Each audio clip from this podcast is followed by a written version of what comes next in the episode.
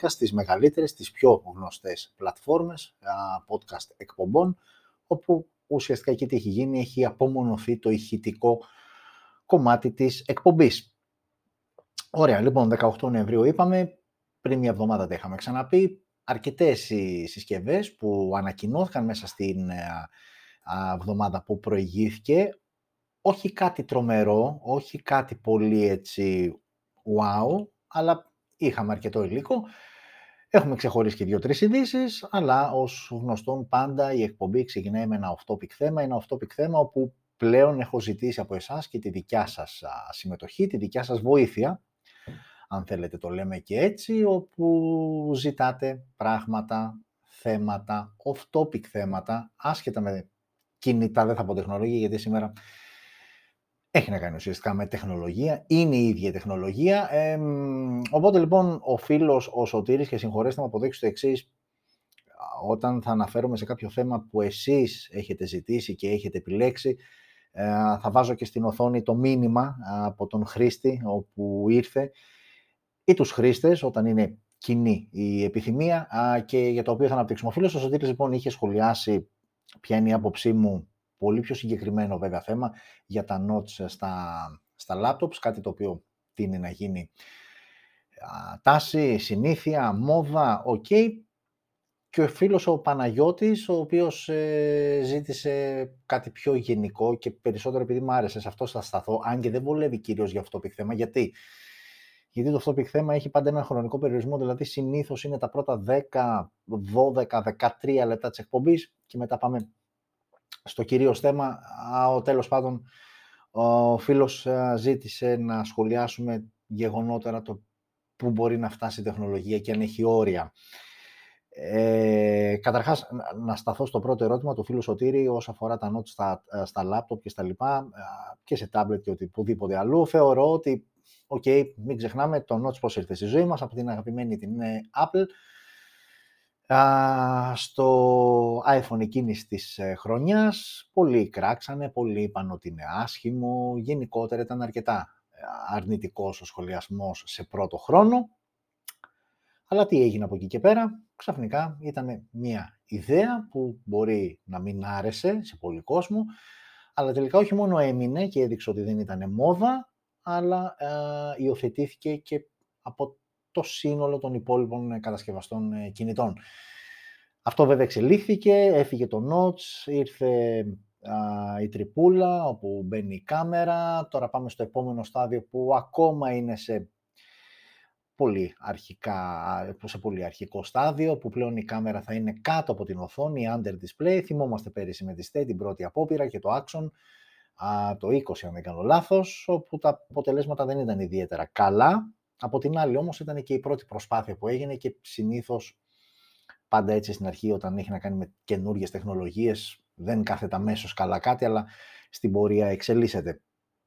Ok, okay, αυτό ήταν πιο ιδιαίτερο, πιο έτσι συγκεκριμένο κτλ. Ναι, θεωρώ ότι έχει έρθει για να μείνει στην τελική και σε ποιον δεν αρέσει μεγαλύτερη οθόνη, είτε έχει να κάνει με tablet, είτε έχει να κάνει με laptop, γιατί ουσιαστικά σου μεγαλώνει την οθόνη, σου μεγαλώνει την οθόνη, σου μικραίνει τα bezel και έχεις περισσότερο χώρο για να παίξει το μάτι σου. Ok, okay, στο ερώτημα τώρα του δεύτερου φίλου που είχε να κάνει κυρίως με την τεχνολογία και αν έχει όρια κτλ. Ok, okay, η απάντηση είναι μονολεκτική. Όχι, δεν έχει όρια, προφανώς. Αλλά εδώ πέρα δημιουργούνται πολλά θέματα και ερωτήματα. Ε, ερωτήματα του στυλ, okay, όταν κάτι δεν έχει όρια, όσο και αν σ' αρέσει, όσο και αν είναι θετικό, οτιδήποτε τέλος πάντων και να είναι αυτό, όταν κάτι δεν έχει όρια, αρχίζει και γίνεται και πιο έντονο το συναίσθημα του φόβου, ότι μέχρι πού μπορεί να φτάσει. Γιατί, το έχουμε ξαναπεί και σε άλλες συζητήσεις, η τεχνολογία είναι εδώ, εξελίσσεται για να μας βοηθάει, για να μας κάνει τη ζωή μας πιο εύκολη, ναι, ok, okay, μπλα μπλα μπλα, τα ξέρουμε όλα αυτά. Όμως, έχει πολύ μεγάλη σημασία την εξέλιξη της τεχνολογίας, ποιος την καθοδηγεί, και ποιοι είναι οι σκοποί του. Είναι πάρα πολύ βασικό αυτό. Γιατί πολλές φορές, ε, λέγοντας εξέλιξη, είναι κάποια πράγματα τα οποία στους απλούς καθημερινούς ανθρώπους όπως εσείς, όπως εγώ, ε, τα βλέπουμε και μας αρέσουν, αλλά πολλές φορές κρύβονται πράγματα πίσω από μια όμορφη βιτρίνα που μπορεί να δεις και να εντυπωσιαστείς, αλλά από πίσω υπάρχουν πράγματα τα οποία δεν είναι για τόσο ευχάριστα. Ε, για παράδειγμα, και δεν είναι κάτι το οποίο το έχω σκεφτεί από πριν, ας πούμε, και τα λοιπά, πολλές φορές τα off-topic θέματα απλά πιάνω την ιδέα και την όποια σκέψη και την όποια κουβέντα κάνουμε αυτή τη στιγμή, την κάνουμε αυτή τη στιγμή επιτόπου, έτσι, δεν μην φανταστείτε ότι έχω τέτοιο. Μου έρχεται λοιπόν τώρα για παράδειγμα ότι πόσοι άνθρωποι, ας πούμε, δεν θα θέλανε να αυξήσουν τα χρόνια που θα ζήσουν.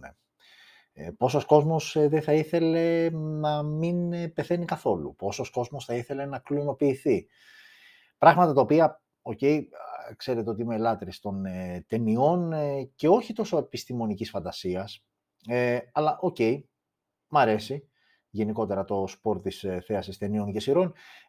σε πόσες και πόσες ταινίες δεν έχουμε δει ανθρώπους που με κάποιον μαγικό παύλο επιστημονικό τρόπο τους ανασταίνουν, τους ξαναδίνουν ζωή, τους κλωνοποιούν κτλ. κτλ, κτλ. Πράγματα τα οποία ίσως πριν κάποια χρόνια, αν τα συζητάγαμε, θα ήταν όντως επιστημονική φαντασία.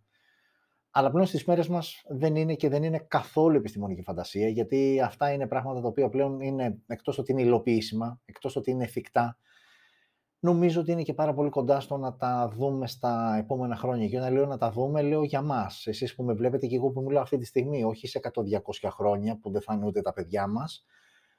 Αλλά μιλάω για τη δικιά μας ε, τη γενιά και για ανθρώπους που αυτή τη στιγμή βρίσκονται εν ζωή και πάνω κάτω είμαστε σε αυτήν την ε, ηλικία. Οκ, σίγουρα, ε, πάντα μαζί με την εξέλιξη, η εξέλιξη μάλλον για να το θέσω διαφορετικά, πάει χέρι-χέρι και με την ε, απώλεια κάποιων ελευθεριών, κάποιων δυνατοτήτων που είχαμε σαν άνθρωποι. Και πόσες και πόσες φορές, ίσως εμείς οι παλιότεροι, οι νεότεροι, το ξαναλέω και τόσο, γιατί όταν γεννιέσαι μέσα σε μια δεδομένη πραγματικότητα, είναι λίγο δύσκολο να φανταστείς πώς ήταν πριν αυτή την πραγματικότητα που έχεις εσύ γεννηθεί. Πόσες και πόσες φορές λοιπόν δεν έχουμε αναπολύσει εκείνα τα χρόνια που δεν υπήρχαν κινητά, ε, που υπήρχε πολύ πιο άμεση επικοινωνία μεταξύ των ανθρώπων, που διασκεδάζαμε περισσότερο, μάλλον όχι διασκεδάζαμε περισσότερο, διασκεδάζαμε περισσότερο αληθινά. Ο κόσμος γέλαγε και γέλαγε με την ψυχή του. Α, πράγματα τα οποία, γιατί ε, θεωρώ ότι η γενιά των σαραντάριδων σήμερα έχει ένα πολύ μεγάλο πλεονέκτημα έναντι κυρίως των μικρότερων, αλλά και των μεγαλύτερων που είναι πολύ μικρότερο κομμάτι της ζωής τους αυτή η τεχνολογική έκρηξη. Ε, αυτή λοιπόν η γενιά, η δικιά μας γενιά, αυτή που ανοίγω και εγώ, είναι η γενιά που κάπου στη μέση έχει ζήσει τη μισή της ζωή χωρίς αυτά και την άλλη μισή με αυτά. Ε, και βρίσκεται σε μια φάση που μπορεί, νομίζω, καλύτερα από τον οποιονδήποτε άλλο να αξιολογήσει αυτό που λέμε σήμερα τεχνολογία και εξέλιξη της τεχνολογίας και λέγοντας εξέλιξη, ναι, οκ, και τα κινητά που είναι το κύριο θέμα της εκπομπής, αλλά γενικότερα εξέλιξη τεχνολογίας και πλέον τι μπορείς να κάνεις και τι μπορείς να πετύχεις με αυτή. Ναι, εγώ είμαι 43, οκ, και την μισή μου ζωή την έχω περάσει χωρίς κινητό. Πράγμα αδιανόητο για ανθρώπους μικρότερης ηλικίας. Την έχω περάσει χωρίς Facebook, χωρίς όλα αυτά τα social media. Ε, και είναι πολύ λογικό κάποιος να αναρωτηθεί και να σου πει και πώς ζούσατε; Και εδώ είναι όλο το θέμα, ότι και ζούσαμε και μια χαρά, ζούσαμε και καλά περνάγαμε, όπως και τώρα ζούμε, γιατί οφείλεις να ευθυγραμμίζεσαι με την εξέλιξη, αλλά το θέμα είναι ότι παλαιότερα ήταν πολύ πιο ανέμελες εποχές, σαφώς υπήρχαν κίνδυνοι, υπήρχαν πειρασμοί, υπήρχαν πολλά πράγματα, αλλά θεωρώ στο σύνολο, σαν εποχή, ήταν πολύ πιο ανέμελη, πολύ πιο αληθινή. Γιατί αυτό που έκανες τότε, το έκανες για να το δουν οι φίλοι σου που ήσουν εκείνη τη στιγμή μαζί τους. Ενώ σήμερα μπορείς να κάνεις ε, κάτι, να γράψεις κάτι, να δείξεις κάτι, το οποίο μπορεί να το δουν οι χιλιάδες followers, subscribers ή οτιδήποτε άλλο έχεις μέσα στα social media, τα οποία προφανώς και έχεις, γιατί για σκεφτείτε το λίγο για να καταλάβετε πόσο πολύ έχει αλλάξει όλο αυτό. Γνωρίζετε έναν άνθρωπο και δεν τον ξέρατε, τον γνωρίζετε τώρα. Το πρώτο πράγμα που θα ψάξεις, που θα αναζητήσεις, είναι το προφίλ του σε κάποια από τα social media, αν όχι σε όλα. Και διαπιστώνεις ότι αυτός ο άνθρωπος δεν υπάρχει. Ποιο είναι το πρώτο συνέστημα α, το οποίο θα βγει προς τα έξω; Ποιο είναι, ποια είναι η πρώτη σκέψη μάλλον που θα κάνει κάποιος από εμάς. Θα σας πω εγώ, κάτι δεν μ' αρέσει. Δηλαδή, αμέσως, αν γνωρίζει έναν άνθρωπο ο οποίος δεν έχει κάποιο λογαριασμό στα social media, αμέσως η πρώτη σκέψη που θα κάνεις είναι με αρνητικό πρόσωπο ότι κάτι παίζει, κάτι κρύβει, κάτι δεν πάει καλά γενικότερα. Και αν καθίσετε και το σκεφτείτε αυτό και το φιλοσοφήσετε, θα δείτε πόσο λάθος είναι. Γιατί, ναι, ένας άνθρωπος ο οποίος επιλέγει συνειδητά να απέχει από όλα αυτά, γιατί, γιατί πολύ απλά δεν γουστάρει, δεν θέλει, αμέσως τον κατατάσσουμε σε μια κατηγορία προβληματική. Από αυτό και μόνο καταλαβαίνετε και καταλαβαίνουμε όλοι μας πόσο πολύ η τεχνολογία έχει μπει στη ζωή μας. Από τη στιγμή λοιπόν που έχει μπει τόσο βαθιά στη ζωή μας και έχουμε φτάσει σε σημείο να θεωρούμε αδιανόητη την εξέλιξη, την, τη, τη συνέχεια της ζωής μας χωρίς αυτή, γιατί κάποιος είμαι σίγουρος θα γυρίσει και θα πει ότι ρε φίλε, ok, okay, εξελισσόμαστε, λογικά είναι, τι θες να μείνουμε πίσω στην εποχή της πέτρας και του τροχού, της ανακάλυψης του τροχού; Προφανώς και όχι. Αλλά εδώ ερχόμαστε απλά για να κάνουμε μια κουβέντα και να συζητήσουμε την εξέλιξη και τελικά πόσο καλό ή κακό μπορεί να μας κάνει. Μας κάνει καλό φαινομενικά και σε πολλές περιπτώσεις μας κάνει καλό. Μην λέμε τώρα βλακίες. Όμως θεωρώ ότι μαζί με το καλό χέρι-χέρι έρχεται και το κακό και όλα αυτά τα οποία μπορούν να συμβούν χωρίς να το γνωρίζουμε, χωρίς τη δικιά μας συνένεση. Πόσες και πόσες φορές δεν ακούμε για α, κλοπή α, προσωπικών δεδομένων, είτε αυτά έχουν να κάνουν με τράπεζες, είτε με δικά μας προσωπικά στοιχεία από το Facebook, από το Instagram, από το Twitter, από οπουδήποτε και τα οποία δεν είναι τόσο αθώες σε εισαγωγικά απώλειες όσο θα φανταζόταν κάποιος. Παίζονται πολλά λεφτά από πίσω, υπάρχουν όλες βιομηχανίες διαφήμισης από πίσω και προώθησης προϊόντων και αυτά είναι και τα πιο έτσι light και εύκολο να υποψιαστεί κάποιος ποιοι μπορεί να είναι πίσω από όλα αυτά, αλλά δεν είναι και μόνο αυτά. Ok, okay, όπως και να έχει και για να μην μακρηγορούμε και τρώμε χρόνο από το υπόλοιπο μέρος εκπομπής που έχω πει και πάλι ότι δεν θέλω, θέλω πάνω κάτω να είναι πάνω στην ώρα. Ε, ναι, η απάντηση είναι ότι η εξέλιξη της τεχνολογίας δεν έχει όρια. Είχε κάποια αρχή, αλλά έχω την εντύπωση ότι δεν έχει τέλος. Ε, και νομίζω ότι εδώ ταιριάζει αυτό που λέγανε και οι αρχαίοι πρόγονοι, πάνε μέτρον άριστον, ότι okay, σαφώς και δεν μπορείς να απέχεις από όλη αυτή την εξέλιξη, αλλά φρόντισε να το κάνεις με μέτρο, φρόντισε να διατηρήσεις την προσωπικότητά σου ανεπηρέαστη από όλο αυτό και προσπάθησε, εξακολούθησε ή ξεκίνα για κάποιον που δεν, να κάνεις πράγματα και να λες πράγματα που είναι αληθινά. Ανταποκρίνονται σε σένα και δείχνουν ποιος είσαι εσύ. Και όχι για να το δουν οι άλλοι, για να, σε, για να σε χειροκροτήσει κόσμος που δεν σε γνωρίζει καν, απλά και μόνο επειδή σε ακολουθεί, ακολουθεί ένα προφίλ που μπορεί να του είναι και παντελώς αδιάφορο, αλλά το ακολουθεί για χύψη λόγους, γιατί έτυχε να επέσει πάνω του κτλ. Ας είμαστε αληθινοί. Νομίζω ότι αυτός είναι ο μόνος τρόπος για να προχωρήσουμε ε, με όσο το δυνατόν περισσότερη ασφάλεια μαζί σε αυτήν την ε, τεχνολογική εξέλιξη. Εάν δεν είμαστε αληθινοί και αφήσουμε να μας παρασύρει όλο αυτό, χατήρι του κάνουμε, χάρη του κάνουμε και τότε είναι που όλο αυτό πολύ πιο εύκολα θα γυρίσει εναντίον μας και τελικά θα γίνει περισσότερο επικίνδυνο από όσο ευεργητικό για τις ζωές μας. Ωραία τα είπα, νομίζω, μπράβο μου, αλλά νομίζω ότι α, ήρθε η ώρα να μπούμε στο κυρίως θέμα, που το κυρίως θέμα δεν είναι τίποτα άλλο από τα smartphones. Και πάμε ουσιαστικά στο δεύτερο μέρος που έχει να κάνει με τις συσκευές οι οποίες ανακοινώθηκαν τη βδομάδα που μας πέρασε. Πάμε λοιπόν σιγά σιγά να δούμε τι είδαμε την βδομάδα που μας πέρασε. Και ξεκινάμε από την αγαπημένη Vivo. Νομίζω ότι, δόξα τω Θεώ, είχαμε αρκετές, αρκετές Vivo συσκευές. Είχαμε μία, δύο, τρεις. Ω, εντάξει, είχαμε τρεις συσκευές. Ok. Okay. Εντάξει. Okay. Λοιπόν, Vivo Y15A ανακοινώθηκε στις 15 του μήνα, 15 Νοεμβρίου. Είναι η συσκευή που βλέπετε στις οθόνες σας ή του podcast, το έχω ξαναπεί, εδώ είναι το βασικό μειονέκτημα ότι απλά ακούτε, γι' αυτό και ξαναλέω και πάλι προσπαθώ να είμαι όσο το περιγραφικό, όσο το δυνατόν περισσότερο περιγραφικός, προκειμένου εσείς που απλά ακούτε ή θα ακούσετε να έχετε μια εικόνα αυτού που περιγράφω. Λοιπόν, y, ε, Vivo Y15α, μια συσκευή με οθόνη 6,51 inches IPS LCD, ανάλυση HD+, 720 δηλαδή επί 1600. Out of the box η συσκευή τρέχει Android 11 μέσω του FunTouch 11.1 του λογισμικού που αναπτύσσει Vivo για τις συσκευές της. Helio P35 ο επεξεργαστής, μία και μοναδική η έκδοση 4 GB RAM, 64 GB αποθηκευτικός χώρος. Στο πίσω μέρος έχουμε δύο αισθητήρες, 13 MP wide με autofocus. Ο βασικός και ένας δεύτερος αισθητήρας 2 MP για αποτύπωση βάθους.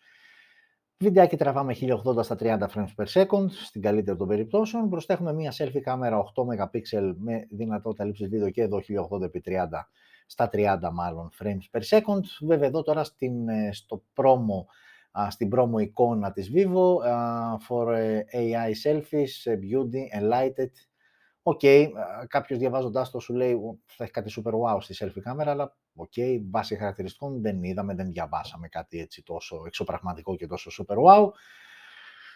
Έχουμε mono ηχείο, έχουμε θύρα για ακουστικά, έχουμε ραδιόφωνο, έχουμε micro USB στο κάτω μέρος. Ναι, συνεχίζουν κάποιες συσκευές καινούργιες και βγαίνουν στην αγορά με micro USB θύρες.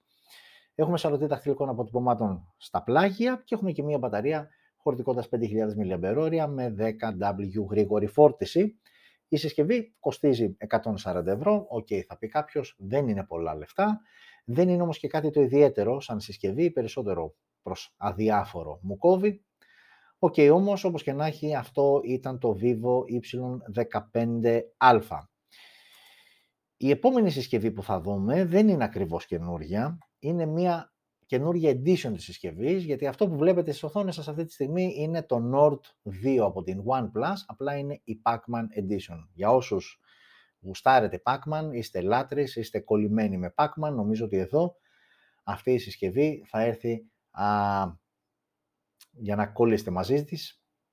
Είναι ένα Nord 2 ε, πρακτικά, δεν αλλάζει κάτι στο, στο λογισμικό της συσκευής και στα specs της συσκευής. Οι βασικές διαφορές έχουν να κάνουν όσο αφορά την εξωτερική εμφάνιση με το back panel, το οποίο δεν είναι μόνο έτσι όπως το βλέπετε εντυπωσιακό, γίνεται περισσότερο εντυπωσιακό όταν σβήσουν τα φώτα, γιατί είναι φτιαγμένο με τέτοιο υλικό που φωσφορίζει στο σκοτάδι. Ναι, καλά ακούσατε, φωσφορίζει στο σκοτάδι. Η πρώτη λοιπόν σε επίπεδο εξωτερικής εμφάνισης διαφοροποίηση του Nord 2 α, είναι στην, ε, στο back panel, ενώ στο εσωτερικό, ξαναλέω και πάλι τα specs είναι ίδια, ε, με μόνη διαφορά ότι έχει κάποια φορτωμένα wallpaper, έχει κάποιους ήχους από το γνωστό video game, ε, το theme, το θέμα όλης της α, α, συσκευής είναι ε, εμπνευσμένο από το ε, Pac-Man, ε, έχουμε επίσης wallpapers, Pac-Man, γενικότερα οι πινελιές σε αυτή, είναι οι πινελιές μάλλον Pac-Man είναι αυτού του επίπεδου.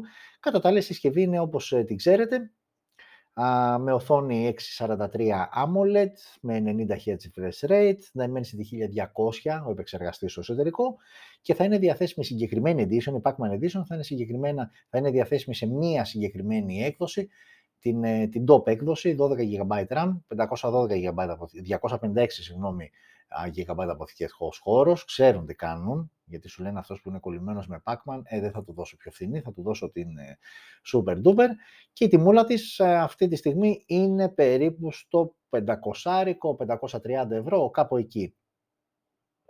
OK, okay, τώρα θα πει κάποιος, όσο κολλημένος και να είσαι με το Pacman, θα πας να δώσεις 500 plus ευρώ για να πας εδώ ναι, αντικειμενικά όχι, αλλά OK, okay, αυτή είναι η συσκευή, αυτές είναι οι Pac-Man πινελιές, Pac-Man που διαθέτει, το Nord 2 από την OnePlus και όσοι είστε κολλημένοι και γουστάρετε Pac-Man, νομίζω ότι δεν έχετε και πολλές επιλογές, πάτε εδώ.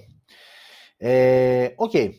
και συνεχίζουμε με την επόμενη συσκευή, χαμηλών πτήσεων, υπερβολικά χαμηλών πτήσεων η επόμενη συσκευή, είναι αυτή εδώ που βλέπετε, Samsung A03 Core, μια συσκευή που αμέσως αμέσως και πριν μπω καν στη διαδικασία να περιγράψω specs, καταλαβαίνετε ότι είναι για πραγματικά χαμηλές α, πτήσεις, ε, μόνο και μόνο από πλευράς εξωτερικής εμφάνισης, με τα πολύ μεγάλα bezel, ιδίως κάτω, με τον μεγάλο μονό αισθητήρα στο πίσω μέρος, με την ε, πλαστικούρα που διαχέεται από την οθόνη, πραγματικά δηλαδή ξεχυλίζει πλαστικούρα, Οκ, είναι μια απλή συσκευή η οποία ε, OK, okay, τι να πούμε, έχει μια οθόνη 6,5 inches TFT τεχνολογίας, έχουμε έναν Unisoc επεξεργαστή, μια μοναδική έκδοση 232 GB RAM, φοράει ένα Android ε, που δεν έχουν ξεκαθαρίσει ποια έκδοση, αλλά είναι από τις κλασικές light εκδόσεις Android. Στο πίσω μέρος λοιπόν αυτός ο μεγάλος αισθητήρας που βλέπουμε είναι στα 8 MP με autofocus και λήψη βίντεο 1080 στα 30 frames per second, πάλι καλά γι' αυτό. Ενώ η selfie κάμερα μπροστά, εκεί στο τύπου notch που έχει πάνω στη μέση, είναι μόλις 5 MP, χωρίς να μας δίνει πληροφορίες για βίντεο. Δεν ξέρω αν έχει τη δυνατότητα να τραβάει κιόλας βίντεο ή αν απλά δεν μας έδωσαν περισσότερες πληροφορίες. OK. Okay. Έχουμε mono ηχείο, έχουμε θύρα για ακουστικά, έχουμε assistant GPS μόνο, υποστηρίζει Wi-Fi και έχουμε και μια μπαταρία χωρητικότητας 5.000 mAh που συνήθως σε τέτοιες συσκευές σου βγάζουν πολύ καλές αναμονές, έτσι, γιατί τι, τι να σου ζητήσει, τι από πλευράς ενεργειακής κατανάλωσης, ας πούμε, και είναι κάτι πολύ απλό σαν συσκευή, οπότε φαντάζομαι γενικότερα ότι με 5.000 mAh περνάς αρκετές μέρες. OK. Okay. Τιμή δεν μας έχει πει η Samsung, τουλάχιστον όχι κατά την ε, παρουσίαση, την επίσημη παρουσίαση της συσκευής, που βέβαια και πάντα να το έχετε στο μυαλό σας όταν λέμε επίσημη παρουσίαση. Δηλαδή, OK, βλέπουμε ότι συνήθως γίνεται μια ολόκληρη υπερπαραγωγή ας πούμε, από την Apple όταν ανακοινώσει την iPhone ε, ε, την κάθε χρόνο νέα iPhone σειρά. Αντίστοιχα από τη OnePlus, ας πούμε, όταν ανακοινώσει την καινούργια της flagship σειρά ή από τη Samsung αντίστοιχα όταν είναι για Fold, ε, για σειρά S22 ή 23 που έρθει κτλ. OK, okay, από εκεί και πέρα μην φανταστείτε ότι γίνεται τέτοια event στην ανακοίνωση της οποιαδήποτε συσκευής. Δηλαδή εδώ πέρα ουσιαστικά η επίσημη ανακοίνωση όταν λέμε είναι μια επίσημη ανάρτηση στην ιστοσελίδα της ότι πλέον έχουμε και αυτή τη συσκευή και είναι διαθέσιμη. Έτσι. Λοιπόν, ε, αυτό. Και φεύγουμε ε, για να συνεχίσουμε και πάλι με Vivo και αυτό που βλέπετε στις οθόνες σας είναι το Y50 TAF, το οποίο ανακοινώθηκε μόλις προχθές, 16 Νοεμβρίου. Μία συσκευή που αν σας θυμίζει κάτι, τώρα εντάξει εγώ το λέω αυτό περισσότερο, τι να σου θυμίζει, δηλαδή και μάλιστα όταν μιλάμε και για Vivo κιόλας, να ήταν καμιά άλλη εταιρεία πολύ πιο εμπορική, για εδώ στην Ελλάδα μιλάω, άντε ναι, αλλά πόσο πιθανό είναι να έχει ασχοληθεί τόσο πολύ με τη Vivo που να θυμάσαι ότι τον Ιούνιο α, του 2021, δηλαδή πριν πέντε μήνες περίπου, ε, ανακοινώθηκε το Y70 TAF, α, που δεν είναι αυτό εδώ, είναι βασικά η ίδια ακριβώς συσκευή εξωτερικά, εγώ μπερδεύτηκα. Το Y70 TAF που ανακοινώθηκε λοιπόν τον Ιούνιο, από εξωτερικής πλευράς είναι ακριβώς ίδιο με το Y50 TAF που οποίος ανακοινώθηκε προχθές. Και κάποιος θα ρωτήσει, ok, Άρα γιατί έβγαλε μια συσκευή, κάπου θα διαφέρουν και όντως διαφέρουν γιατί το Y70 ταυτού Ιουνίου αφορά τον Exynos 880 ως επεξεργαστή, ενώ αυτό που ανακοινώθηκε προχθές, το Y50 αφορά τον Snapdragon 720G ε, και κατά τα άλλα είναι δύο πανομοιότυπες α, συσκευές στην ίδια τιμή, γύρω στα 200 ευρώ. Ε, υπενθυμίζουμε μετά ότι μιλάμε για μια οθόνη 6,53 inches IPS LCD, 1080x2340 η ανάλυση της οθόνης, Android 10 out of the box, ούτε καν 11 και αυτό είναι πραγματικά άξιο απορίας. Δηλαδή συσκευή που ανακοίνωσες Νοέμβριο του 2021 και μου τη βγάζεις out of the box με Android 10 που δεν με νοιάζει, φαντάζομαι ότι θα πάρει 11 αλλά μόνο και μόνο το ότι τολμάς και ζητάς 200 ευρώ για να μου βγάζεις συσκευή με Android 10, OK, okay, foul, ε, όπως και να έχει, 828 η μία διαθέσιμη έκδοση. Πάμε τώρα και στις κάμερες, 48 wide ο βασικός αισθητήρας, με face detection το focus και δύο ακόμα αισθητήρες από 2 MP για μάκρο λήψεις και αποτύπωση βάθους. Βίντεο λήψη, η μέγιστη ανάλυση 4K στα 30 frames per second και 1080 στα 30-60 με γυροσκόπιο. 8 MP μπροστά η selfie κάμερα, εδώ βιντεάκι 1080 στα 30 frames per second. Um, τι άλλο έχουμε, έχουμε micro USB στο κάτω μέρος, δηλαδή τώρα προσέξτε, έχουμε μία συσκευή με την οποία μπορεί να τραβήξεις βίντεο ανάλυσης 4K, αλλά ταυτόχρονα φορτίζει ε, με ε, micro USB θύρα. Νομίζω ότι αυτός ο συνδυασμός, εγώ τουλάχιστον δεν θυμάμαι άλλη συσκευή, που να συνδυάζει αυτά τα δύο χαρακτηριστικά. Αυτά δηλαδή τα μαγικά τα κάνει καμιά φορά μόνο η Vivo, σου δίνει μια συσκευή που μπορεί να τραβήξεις 4K βίντεο και κάτω σου δίνει μία θύρα, είτε για να φορτίσεις είτε για να τη συνδέσεις με υπολογιστή, οτιδήποτε άλλο, micro USB. Νομίζω αυτός ο συνδυασμός πρέπει να είναι παγκόσμια πρωτοτυπία εδώ στο, στο Vivo Y50 TAF, όπως και στο 70 TAF του Ιουνίου, το ίδιο πράγμα ήταν και εκεί. ε, okay, selfie κάμερα λοιπόν με 8 MP, mono ηχείο, θύρα για ακουστικά. Ο σαρωτής δαχτυλικών δεδομάτων βρίσκεται στα πλάγια, στα δεξιά της συσκευής και έχουμε και μια μπαταρία 4.500 mAh, η χωρητικότητά της με γρήγορη φόρτιση στα 18W. Για την τιμούλα τα είπαμε περίπου 190 με 200 ευρώ. OK. Okay. Okay. Μόνο και μόνο που έχει micro USB, νομίζω ε, κάπου εκεί δεν χρειάζεται να πούμε κάτι άλλο. Και πάμε τώρα εδώ, OPPO A95. Και εδώ τώρα έχουμε μια α, περίπτωση που θα μπορούσαμε κάλλιστα να ξεκινήσουμε με το «Σας θυμίζει κάτι» πριν ήταν η Vivo, τώρα είναι η OPPO. Εξίσου όχι και τόσο εμπορική στη χώρα μας, αν και το ξαναλέω συνέχεια ότι πλέον και ήδη τον τελευταίο χρόνο είναι πολλές περισσότερες οι επιλογές σε Vivo και όπως συσκευές από ό,τι ήταν πριν ας πούμε δύο χρόνια. Πολλοί είναι αυτοί που φέρνουν, και όταν λέω πολλοί είναι αυτοί, όχι πλέον εγώ και εσείς, ε, κάποιος θα παραγγείλει απ' έξω, καταστήματα όπου φέρνουν συσκευές και έχεις πλέον αρκετές επιλογές, δηλαδή αν θες είτε όπως συσκευή είτε Vivo, βρίσκεις και δεν χρειάζεται να κοιτάξεις αποκλειστικά στην Κίνα, όπως ξαναλέω και πάλι έκανες πριν ένα με δύο χρόνια.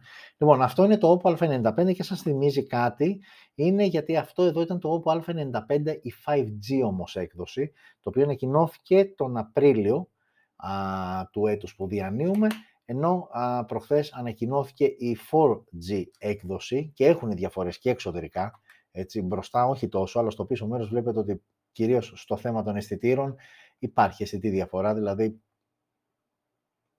ε, ναι, εντάξει, εκεί στο κάτω μέρος λίγο αυτό το, α, λίγο το γαλβανισμένο εκεί που πλαστικό είναι, αλλά φαίνεται σαν αλουμίνιο κτλ. Στην κάμερα ουσιαστικά είναι διαφορά. Εκεί είναι. Το Oppo λοιπόν Α95, το οποίο ανακοινώθηκε προχτές, είναι με συσκευή με οθόνη 6,43 inches AMOLED, όπως ακριβώς ήταν και, το, και η 5G έκδοση με την ίδια ανάλυση Full HD+. Στο εσωτερικό τώρα, εδώ είναι η μεγάλη διαφορά, ε, το Opal 95 έχει τον Snapdragon 662, ενώ η 5G έκδοση φορέγε τον Dimensity 800U 5G. Μία μοναδική έκδοση 8128, ενώ το 5G είχε μία έξτρα με 8256, ουσιαστικά δηλαδή σου ε, έδινε μία με μεγαλύτερο αποθηκευτικό χώρο. Πάμε τώρα και στους αισθητήρες όπου ε, εδώ έχεις τρεις αισθητήρες, έχεις έναν 48 wide που είναι ο βασικός και έχεις και άλλους δύο αισθητήρες από 2 MP για μακρολήψεις και αποτύπωση βάθου.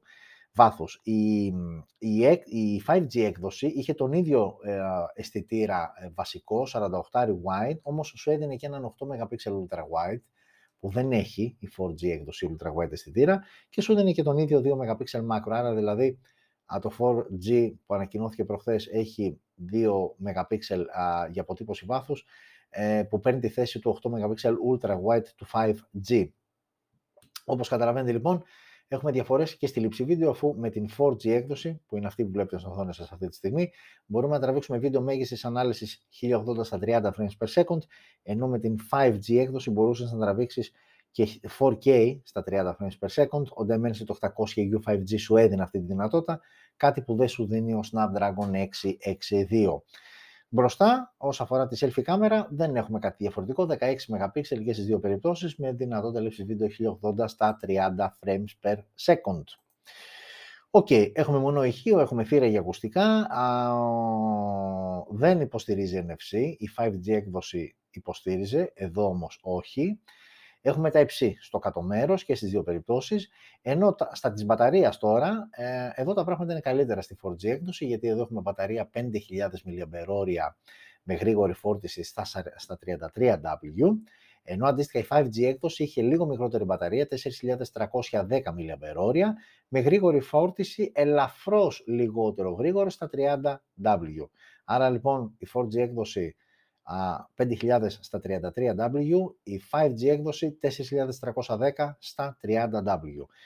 Και η τιμή της συσκευής, αυτής που ανακοινώθηκε προχθές, ε, στα 230 ευρώ. Οκ, δεν είναι πολλά, ε, αλλά ξαναλέω και πάλι ότι πάντα Πάντα λοιπόν έλεγα μια συσκευή θα την αξιολογήσεις σε συνδυασμό με τα χαρακτηριστικά που σου προσφέρει και την τιμή που σου ζητάει για να την αποκτήσεις. Άρα λοιπόν, OK, από πλευράς χαρακτηριστικών, ναι, δεν είναι κάτι το τρομερό, είναι κάτι α, απλά συμπαθητικό, αλλά για τα λεφτά που σου ζητάει ε, μπορώ να σκεφτώ και καλύτερες επιλογές.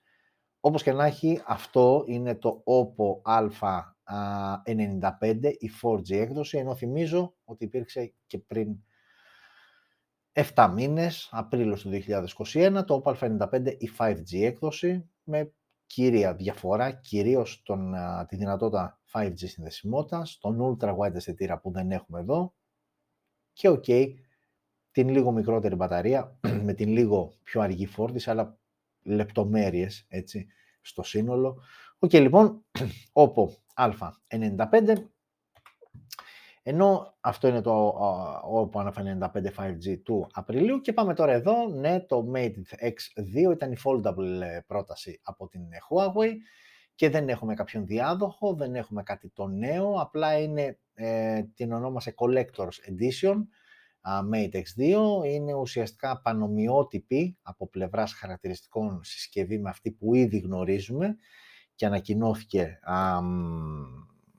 ε, πότε ανακοινώθηκε, νομίζω είχε ανακοινωθεί πριν σχεδόν ένα χρόνο Δεκέμβριος πρέπει να ήταν το 20 ή Γενάρης του 21, δεν θυμάμαι. Χοντρικά λοιπόν υπολογίστε ένα χρόνο. Έρχεται λοιπόν η Huawei και σου ανακοινώνει το Mate X2 Collector's Edition που ουσιαστικά έχει δύο μόνο διαφορές και είναι καθαρά σε επίπεδο design και εξωτερικής εμφάνισης. Η πρώτη είναι ότι είναι διαθέσιμη σε αυτές τις τρεις διαθέσιμες αποχρώσεις, ε, ενώ το πίσω μέρος είναι από δέρμα. Η πρώτη λοιπόν βασική διαφορά με το Mate X2 που είχε ανακοινωθεί αρχικά, ενώ ε, η δεύτερη βασική διαφορά είναι ότι το γυαλί α, της οθόνης είναι, ε, είναι, περιέχει μία, έχει δημιουργηθεί μέσω νανοκρισταλικής τεχνολογίας, που το κάνει πολύ πιο ανθεκτικό από οτιδήποτε άλλο σε μορφή γυαλιού κυκλοφορεί εκεί έξω. Τουλάχιστον έτσι μας λέει η Huawei και OK, okay, δεν έχουμε και λόγο να την ε, αμφισβητήσουμε. Αυτές είναι ουσιαστικά οι διαφορές του Mate X2 Collector Edition σε σύγκριση με το απλό κοινό θνητό Mate X2 που κυκλοφορεί εκεί έξω. Και αν θυμάστε καλά, το Mate X2 ήταν το πιο ακριβό foldable όταν είχε κυκλοφορήσει και τώρα γίνεται ακόμα πιο ακριβό αφού η συγκεκριμένη έκδοση που θα είναι διαθέσιμη μόνο με 12 GB RAM και 512 GB αποθηκευτικό χώρο, η τιμή της είναι περίπου στα, και μισό λεπτάκι να σας πω για να μην κάνω κάποιο λάθος, γιατί είναι αρκετά α, μεγάλο το ποσό, α, η τιμή της είναι περίπου στις 3.000 δολάρια και ευρώ, έτσι, γιατί συνήθως αυτά η αναλογία πάει ένα προς ένα. 3.000 μόνο ευρουλάκια για να πάρεις το Mate X2 και να έχεις και δερματάκι στην πλάτη, αλλά και το πιο ανθεκτικό γυαλί που σύμφωνα με τη Huawei υπάρχει εκεί έξω και έχει χρησιμοποιηθεί για το Collector's Edition του Mate X2. OK, okay. Εντάξει, δεν ήταν ακριβώς καινούργια συσκευή, ήταν μια καινούργια edition συσκευής που ήδη κυκλοφορούσε. Και πάμε τώρα εδώ στην ε, Motorola που μας έδωσε πολύ πράγμα ε, αυτή την εβδομάδα. Η Motorola αργεί, αλλά όταν ε, ανακοινώνει συσκευές, γενικότερα το συνηθίζει, ε, το κάνει μαζεμένα, δηλαδή πάρε έτσι 5-6 συσκευές, γιατί τόσες είναι, νομίζω είναι 1, 2, 3, 4, 5, 6 συσκευές. Δηλαδή από εδώ και στο εξής, όλα τα υπόλοιπα που θα πούμε είναι αποκλειστικά Moto συσκευέ. Έτσι. Λοιπόν, ξεκινάμε με το Moto G Power 2022.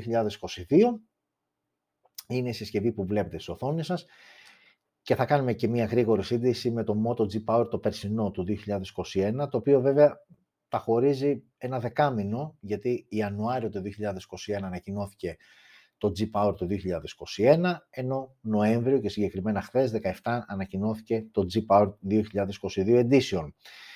Ε, και αμέσως αμέσως για να έχετε και μια εικόνα, αυτό είναι το προηγούμενο μοντέλο, το G-Power 2021 και αυτό είναι το μόλις ολόφρεσκο χθεσινό G-Power 2022.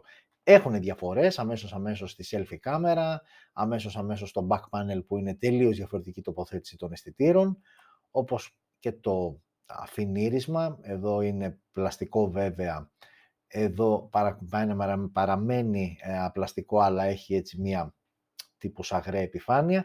OK, okay, όμως πάμε να δούμε σε επίπεδο χαρακτηριστικών. Σε επίπεδο χαρακτηριστικών λοιπόν έχουμε α, οθόνη 6,5 ίντσες με 90 Hz refresh rate και ανάλυση HD+. Ε, έχουμε Android 11 out of the box, επεξεργαστής Helio G37, 464 και 428 οι δύο διαθέσιμες εκδόσεις, άρα όπως και να έχει παίρνεις μόνο 4 GB RAM. Στο πίσω μέρος έχουμε τρεις αισθητήρες, 50 MP wide ο βασικός αισθητήρας και άλλοι δύο αισθητήρες από 2 MP για αποτύπωση α, βάθους και μακρολήψεις. Δυνατότητα λήψης βίντεο, μέγιστης ανάλυσης 1080 στα 30 frames per second. Μπροστά η selfie κάμερα είναι 8 MP, με δυνατότητα λήψης βίντεο και εδώ 1080p στα 30 frames per second. Έχουμε μόνο ηχείο, έχουμε θύρα για ακουστικά, έχουμε Type-C στο κάτω μέρος. Ο σαρωτής δαχτυλικών αποτυπωμάτων βρίσκεται στα πλάγια και όχι εκεί που είναι το logo της α, Motorola, που το συνηθίζει Motorola να το βάζει εκεί. Είναι στα πλάγια λοιπόν. Έχουμε όμως και μια μπαταρία χωρητικότητας 5.000 mAh με γρήγορη φόρτιση στα 10W. Η τιμή της συσκευής είναι στα 180 ευρώ. OK. Okay. Είναι μια επιλογή, εντάξει με χαλάνε λίγο τα bezel, δηλαδή για ένα κινητό εκεί γύρω στα 100-120 ευρώ δεν θα το σχολίαζα καν, αλλά εδώ κοντά στα 200 ευρώ είναι αρκετά μεγάλα τα bezel ε, για την κατηγορία στην οποία ανήκει και πάει να χτυπήσει. Ε, και σε μια γρήγορη σύγκριση με το προηγούμενο, που το προηγούμενο είναι αμέσως αμέσως αυτό, μια πρώτη διαφορά έχουμε στον επεξεργαστή. Α, το, α, το του 2021 είχε Snapdragon 662, εδώ έχουμε πάει στον Helio G37. Αισθητήρες, ο βασικός αισθητήρας εδώ ήταν 48 MP wide, φέτος έγινε 50 Εντάξει, μην φανταστείτε τίποτα τρομερό, ενώ οι άλλοι δύο αισθητήρες παραμένουν οι ίδιοι. Ε, σε επίπεδο βίντεο έχουμε τα ίδια. Α, και πέρυσι είχαμε επίσης 5.000 mAh μπαταρία, απλά η γρήγορη φόρτιση ήταν 15W, τώρα την έκανε 10. OK, okay, τώρα λογική σε αυτό, δηλαδή να μειώσεις τη γρήγορη φόρτιση σε ένα μεταγενέστερο μοντέλο της ίδιας σειράς, δεν μου κολλάει και ιδιαίτερα, αλλά OK. Okay. Αυτό αποφάσισε η Motorola και αυτό μας έδωσε. Πέρυσι η συσκευή όταν είχε βγει ήταν εκεί γύρω στα 190 ευρώ, 180 το φετινό μοντέλο, που ξαναλέω και πάλι αυτό εδώ. OK, okay. Εντάξει, τίποτα το ιδιαίτερο. Επίσης, ε, και νομίζω ότι έχετε ακούσει πολύ αυτή την ατάκα σήμερα, τίποτα το ιδιαίτερο. Όντως, ξαναλέω και πάλι, αρκετές οι συσκευές που ανακοινώθηκαν και α, συζητάμε αυτή τη στιγμή, αλλά όχι κάτι το ιδιαίτερο και τα λοιπά. Ε, και θα μείνουμε α, και θα μείνουμε ενώ ταυτόχρονα μισό λεπτάκι, γιατί έχουμε και μία ερώτηση εδώ πέρα από ένα φίλο, θα κάνεις review το Samsung A52s 5G. Είναι από τις συσκευές που θέλουμε να κάνουμε. Κακά τα ψέματα στην κατηγορία του... Ναι, α, στην κατηγορία του είναι μία από τις κορυφαίες επιλογές, το A52s η 5G Edition, γιατί θυμίζουμε ότι έχει και 4G. είναι στα σχέδιά μας ε, να τη φέρουμε και να την ε, δοκιμάσουμε, να τη τεστάρουμε όπως ούτως ή άλλως κάνουμε με κάθε συσκευή που έχετε εδώ. Όταν είναι και έρθει εκείνη η στιγμή, θα ενημερωθείτε. Ε, οκ. Ε, okay. και συνεχίζουμε με Vivo. Και όντως έκανε ένα λάθος. Όλες οι υπόλοιπες είναι Motorola. Είχαμε όμως και μία Vivo. Αυτό ανακοινώθηκε σήμερα, ολόφρεσκο, ζεστό, ζεστό. Ε, και είναι το Y54S. Είναι μια συσκευή η οποία έρχεται ε, σε συνέχεια του προηγούμενου Y53S που είναι αυτό εδώ και δεν έχει περάσει τόσος καιρός. Ε, δηλαδή, για να καταλάβετε αυτό, το Y53S ανακοινώθηκε τον Ιούνιο του 2021, δηλαδή πριν 5 μήνες, και τώρα έρθει ο διάδοχος του Y54S, που είναι αυτό εδώ. Αρκετές διαφορές σχεδιαστικά, όχι τόσο μπροστά, όσο στο πίσω μέρος. Εδώ τελείως διαφορετική τοποθέτηση των αισθητήρων, σε σύγκριση με εδώ. Πάμε να δούμε όμως και τεχνικά χαρακτηριστικά. Μένουμε λοιπόν στο σημερινό Y54S από την Vivo. Έχουμε λοιπόν α, οθόνη 6,51 inches τεχνολογίας IPS LCD με HD Plus ανάλυση 720x1600. Έχουμε Android 11 out of the box. Έχουμε Dimensity 700 5G να χτυπάει στην καρδιά α, της συσκευής. 628 η μία και μοναδική διαθέσιμη έκδοση, δύο αισθητήρες στο πίσω μέρος, 13 MP με face detection το focus και άλλος ένας αισθητήρας 2 MP για αποτύπωση βάθους. βιντεάκι μέχρι 1080p στα 30 frames per second. Μπροστά η selfie κάμερα είναι 8 MP με βίντεο και πάλι 1080 στα 30 frames per second. Έχουμε τα υψί στο κάτω μέρος. Ο σάρωτης δαχτυλικών αποτυπωμάτων βρίσκεται πλάγια και έχουμε και μια μπαταρία χωρητικότητας 5.000 mAh με γρήγορη φόρτιση στα 18W, συσκευή που η τιμή της είναι στα 240 ευρώ, ενώ αμέσως αμέσως οι διαφορές, η εξέλιξη σε σχέση με το προηγούμενο που το ξαναβλέπετε και πάλι είναι αυτό εδώ, που ανακοινώθηκε πριν 5 μήνες, το Y53S, ε, έχει ελαφρώς το, το καινούριο μοντέλο έχει ελαφρώς μικρότερη οθόνη, 6,58 ήταν το 53S, 6,51, okay, ούτε καν στο μάτι. Πολύ βασική διαφορά όμως είναι ότι το Y53S είχε HD ανάλυση, ενώ ο διάδοχος έχει Full HD μάλλον ανάλυση, ο διάδοχος έχει όμως μόλις HD Ρίξανε α, την ανάλυση στην οθόνη, περίεργο. Επίσης, άλλη βασική διαφορά μεταξύ των δύο μοντέλων, ότι εδώ πέρα είχαμε στο μοντέλο το Y53S, είχαμε το Snapdragon 480 5G, ενώ τώρα έχουμε τον Dimensity 700 5G. Άρα την 5G συνδεσιμότητα την είχαμε ούτε ή άλλως, απλά παίζουμε λίγο σε επίπεδο επεξεργαστή. Ε, όπως επίσης το Y53S είχε καλύτερο βασικό αισθητήρα, 64 MP με Face Detection Autofocus, ενώ τώρα έχουμε 13 MP βασικό και είχαμε και ένα δεύτερο αισθητήρα 2 MP για μάκρολήψεις, τώρα έχουμε έναν 2 MP για αποτύπωση βάθους, 1080 στα 30 και 60 frames per second το Y53S, ενώ το Y54S μόνο 1080 στα 30, με τη selfie κάμερα τα ίδια. Και με τη selfie μπαταρία και με την ε, χωρητικότητα μπαταρίας και την γρήγορη φόρτιση επίσης τα ίδια. Άρα, εν κατακλείδη, α, το Y53S, αν και είναι το προηγούμενο μοντέλο, σε επίπεδο χαρακτηριστικών είναι καλύτερο από το Y54S.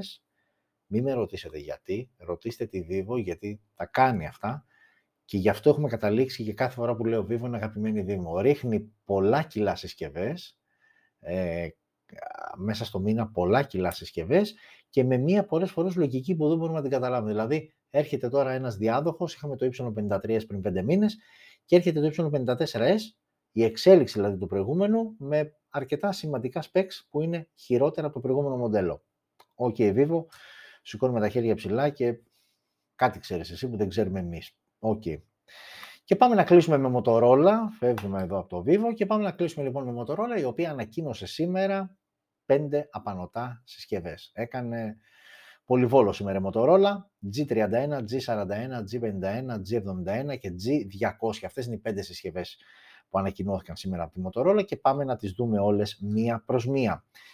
Ξεκινάμε από αυτό, το design είναι σχεδόν ίδιο σε όλες, δηλαδή έτσι εντάχει λίγο να τις δείτε, G31, G41, G51, G71 και G200. Όπως καταλαβαίνετε το G200 που είναι και το κορυφαίο όλων, έχει μια διαφοροποίηση. Οι υπόλοιπες τρεις συσκευές είναι σχεδόν ίδιες.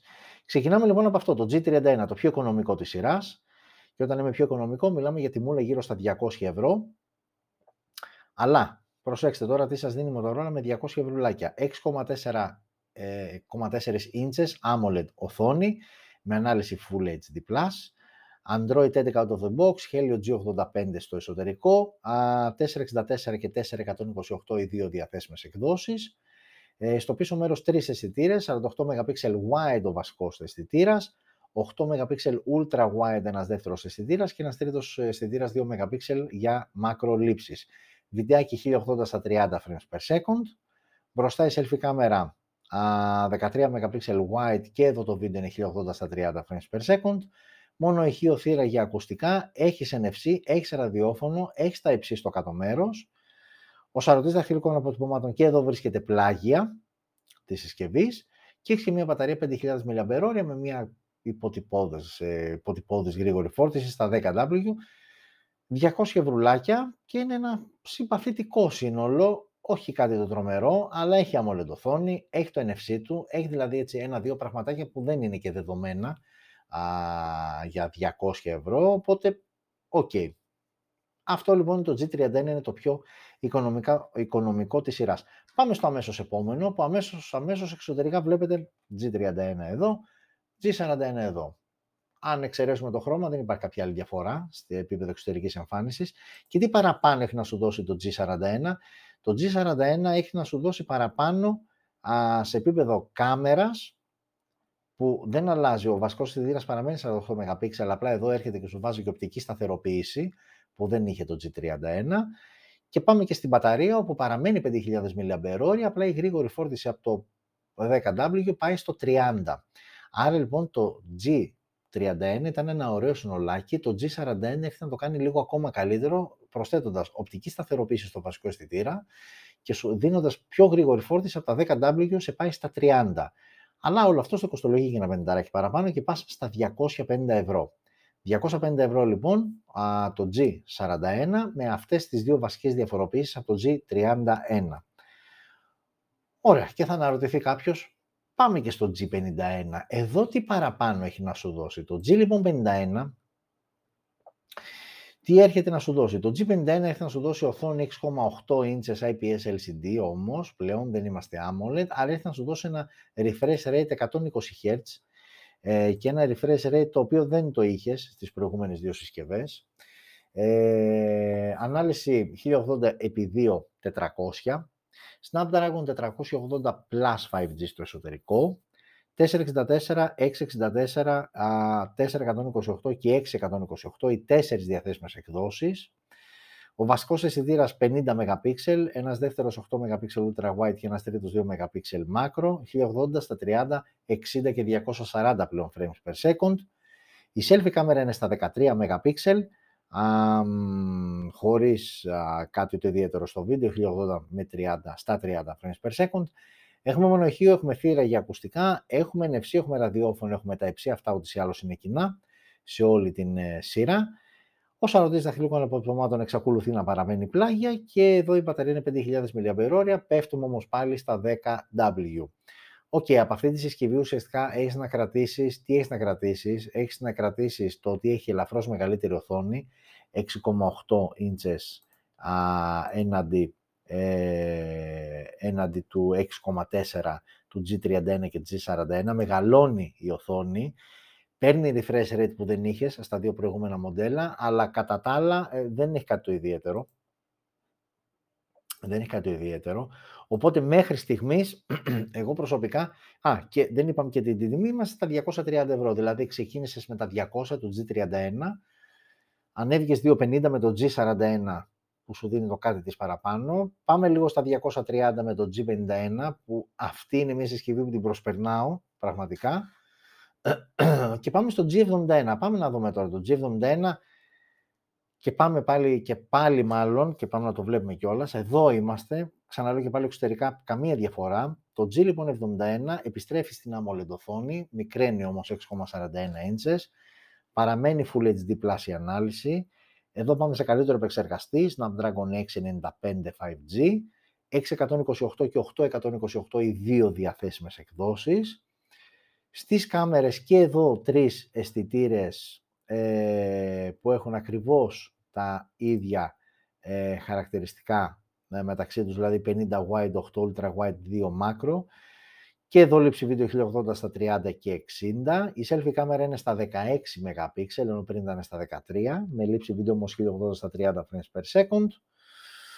Έχουμε NFC, έχουμε ραδιόφωνο, έχουμε τα υψί, ο σαρωτής ταχυλουργών υπομάτων στα πλάγια, κοινά σε όλη τη σειρά ξαναλέω και πάλι. Και εδώ πάλι ανεβαίνουμε από 5.000 mAh χωρητικότητας μπαταρία, η γρήγορη φόρτιση πάλι πάει στα 30W. και τιμή 250 ευρώ. Άρα αμέσως αμέσως και πριν πάμε στο κορυφαίο για να καθίσουμε λίγο α, να, να, να, να συγκρίνουμε ε, το Moto G51 θα το έβγαζα στην άκρη. Κρατάω λοιπόν το Moto G41 που είναι στα ίδια λεφτά. Α, και για να δούμε λίγο. Moto...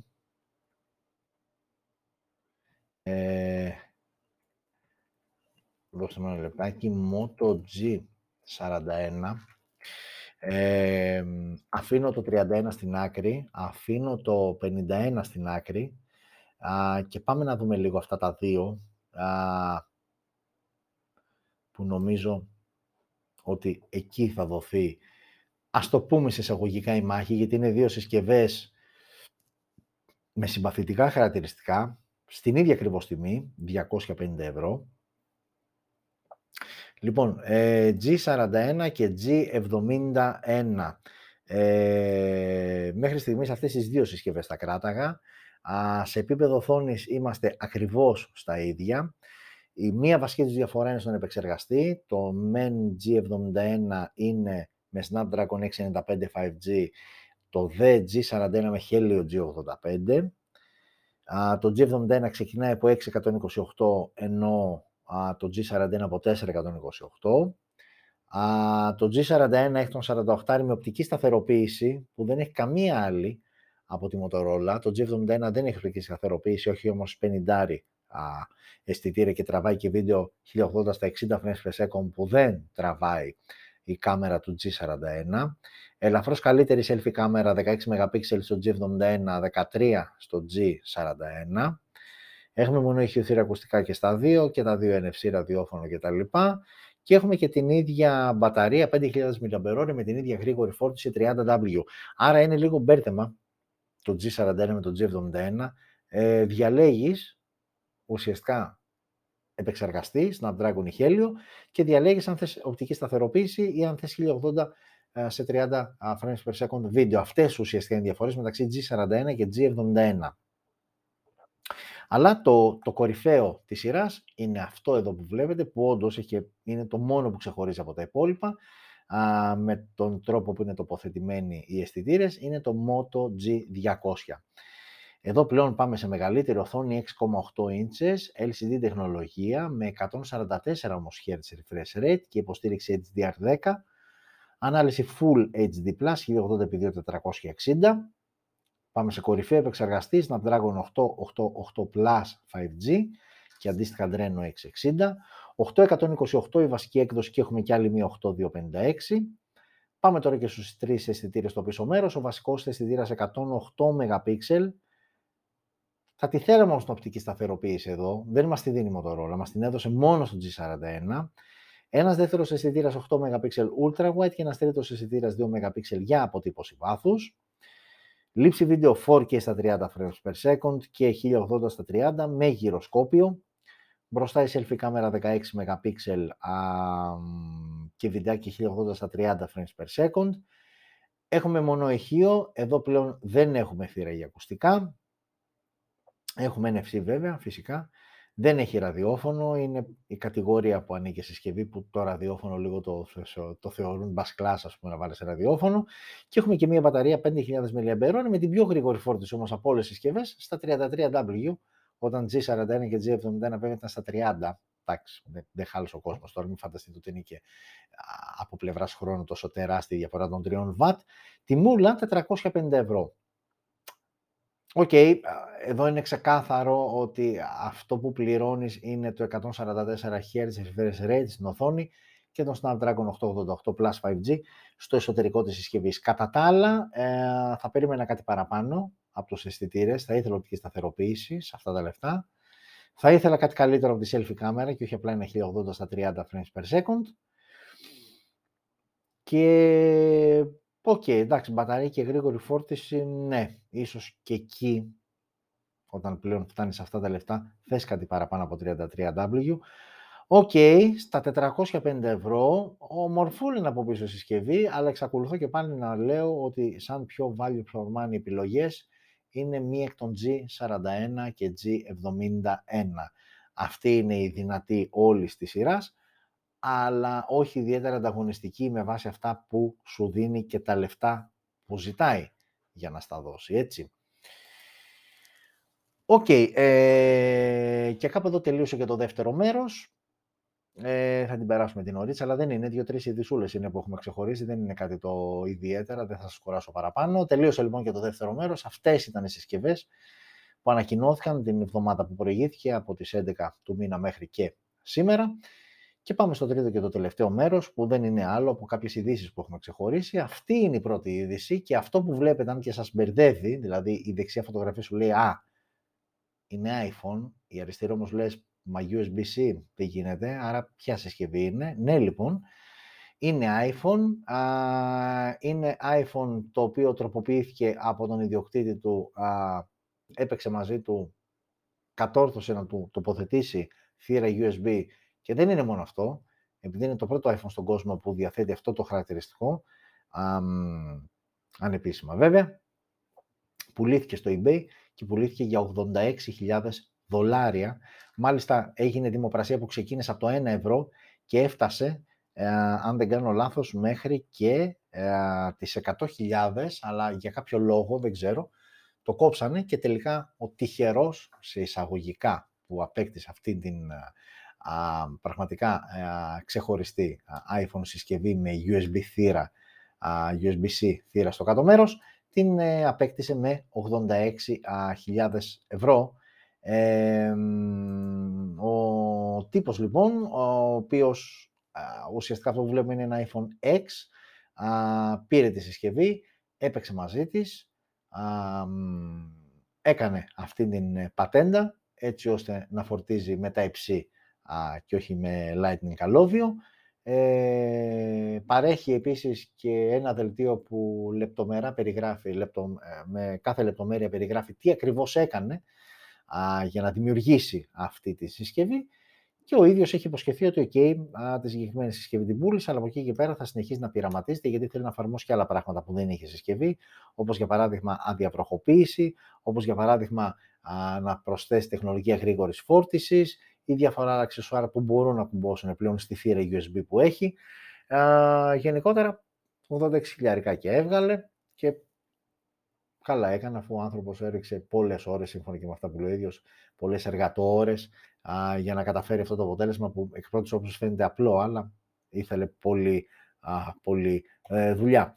Α, πάμε εδώ, Google. Ε, η αλήθεια είναι ότι έχει καταφέρει α, στα τελευταία επεισόδια και μας έχει σε εισαγωγικά φάει χρόνο της εκπομπής για να πούμε κυρίως για τα προβλήματα που έχουν προκύψει στα Pixel 6 και Pixel 6 Pro. Ένα από αυτά ήταν η, η, η πρωτοβουλία που έπαιρνε η συσκευή από μόνη της να παίρνει τηλέφωνα, ε, επαφές που είχε αποθηκευμένες ο χρήστης στην συσκευή του, μία ζημιά που γινόταν από μία δυσλειτουργία του βοηθού της ε, Google, οπότε είχε σαν πρώτη σαν πρώτο τρόπο αντιμετώπισης, ε, πρότεινε στους χρήστες να απενεργοποιήσουν το, την αναγνώριση του Hey Google, ώστε να μην ενεργοποιείται. Τώρα με update που έβγαλε, διορθώνεται το πρόβλημα και ταυτόχρονα λέει ότι όσοι είχατε απενεργοποιήσει την ε, αναγνώριση Hey Google, ενεργοποιήστε την πάλι και δεν θα έχετε κανένα απολύτως πρόβλημα. Ε, οκ, ε, okay. όποιος που είναι λίγο δύσκολο αυτή τη στιγμή που μιλάμε και κάποιος από εσάς, γιατί γενικότερα είναι αρκετά δυσεύρετες οι Google Pixel 6 και 6 Pro συσκευές. Ε, κάποιοι πρώτοι χρήστες λένε ότι όντως το πρόβλημα λύθηκε. OK, okay, το βλέπουμε και στην πορεία. Είπαμε ότι πάντα δεν θα σχολιάσουμε μόνο σαν είδηση κάποιο πρόβλημα που παρουσιάστηκε με μία συσκευή, αλλά και τη λύση αυτής, όταν αυτή βέβαια α, προκύψει και υπάρχει έτσι. Και κλείνουμε, γιατί σας το είπα δεν θα σας κουράσω άλλο, κλείνουμε με την ε, Samsung και ουσιαστικά την ε, επίσημη πλέον διάθεση του One User Interface τέταρτης γενιάς, το οποίο πλέον πατάει πάνω στο Android 12. Α, ξεκίνησε νομίζω εδώ και δύο μέρες επίσημα να μοιράζεται σε συσκευές και σε συγκεκριμένες συσκευές βέβαια. Galaxy S21, S21 Plus και S21 Ultra, οι πρώτες τυχερές και αναμενόμενο ήταν αυτός συσκευές που παίρνουν το One UE τέταρτης γενιάς είναι αυτές. Έχει βγάλει λίστα η Samsung ε, που λέει για το πρόγραμμα και πώς αυτό θα συνεχίσει, αναβάθμιση συσκευών και ποιες θα είναι αυτές. αρκετές πάντως και το πλάνο είναι βάση ε, είναι, είναι πλάνο εξαμήνου, δηλαδή σου έχει, έχει βγάλει ένα πλάνο η Samsung από τον, Ιανουάριο του, από τον Ιανουάριο του 2022 μέχρι και α, τον Ιούνιο του 2022. OK. okay. Και κάπου εδώ φτάσαμε στο τέλος. Μία ωρίτσα, ακριβώς, OK. Okay. Ξαναλέω και πάλι αυτό, για μένα θεωρώ ότι είναι ιδανικό, όχι για μένα γιατί δεν θέλω να μιλάω περισσότερο, απλά γιατί νομίζω ότι α, χωρίς να μπαίνουμε στη διαδικασία να κουράζω κτλ. Είναι καλά. Ε, ανανεώνουμε το ραντεβού μας λοιπόν για την ερχόμενη Πέμπτη. Να είστε όλες και όλοι καλά, να ζείτε smart. Ε, ευχαριστώ που μείνατε μαζί μου μέχρι εδώ και μέχρι αυτή την ώρα. Ξαναλέω και πάλι ότι όποιος θέλει η εκπομπή μπορεί να τη βρει στο κανάλι μας, γίνεται ανάρτηση ούτε ή άλλως και στη σελίδα μας στο facebook, για κάποιον θέλει να τη δει σε δεύτερο χρόνο ή να την ξαναδεί, αλλά μπορείτε και απλά να ακούσετε το ηχητικό κομμάτι, podcast δηλαδή, στις ε, μεγαλύτερες και πιο γνωστές podcast πλατφόρμες που υπάρχουν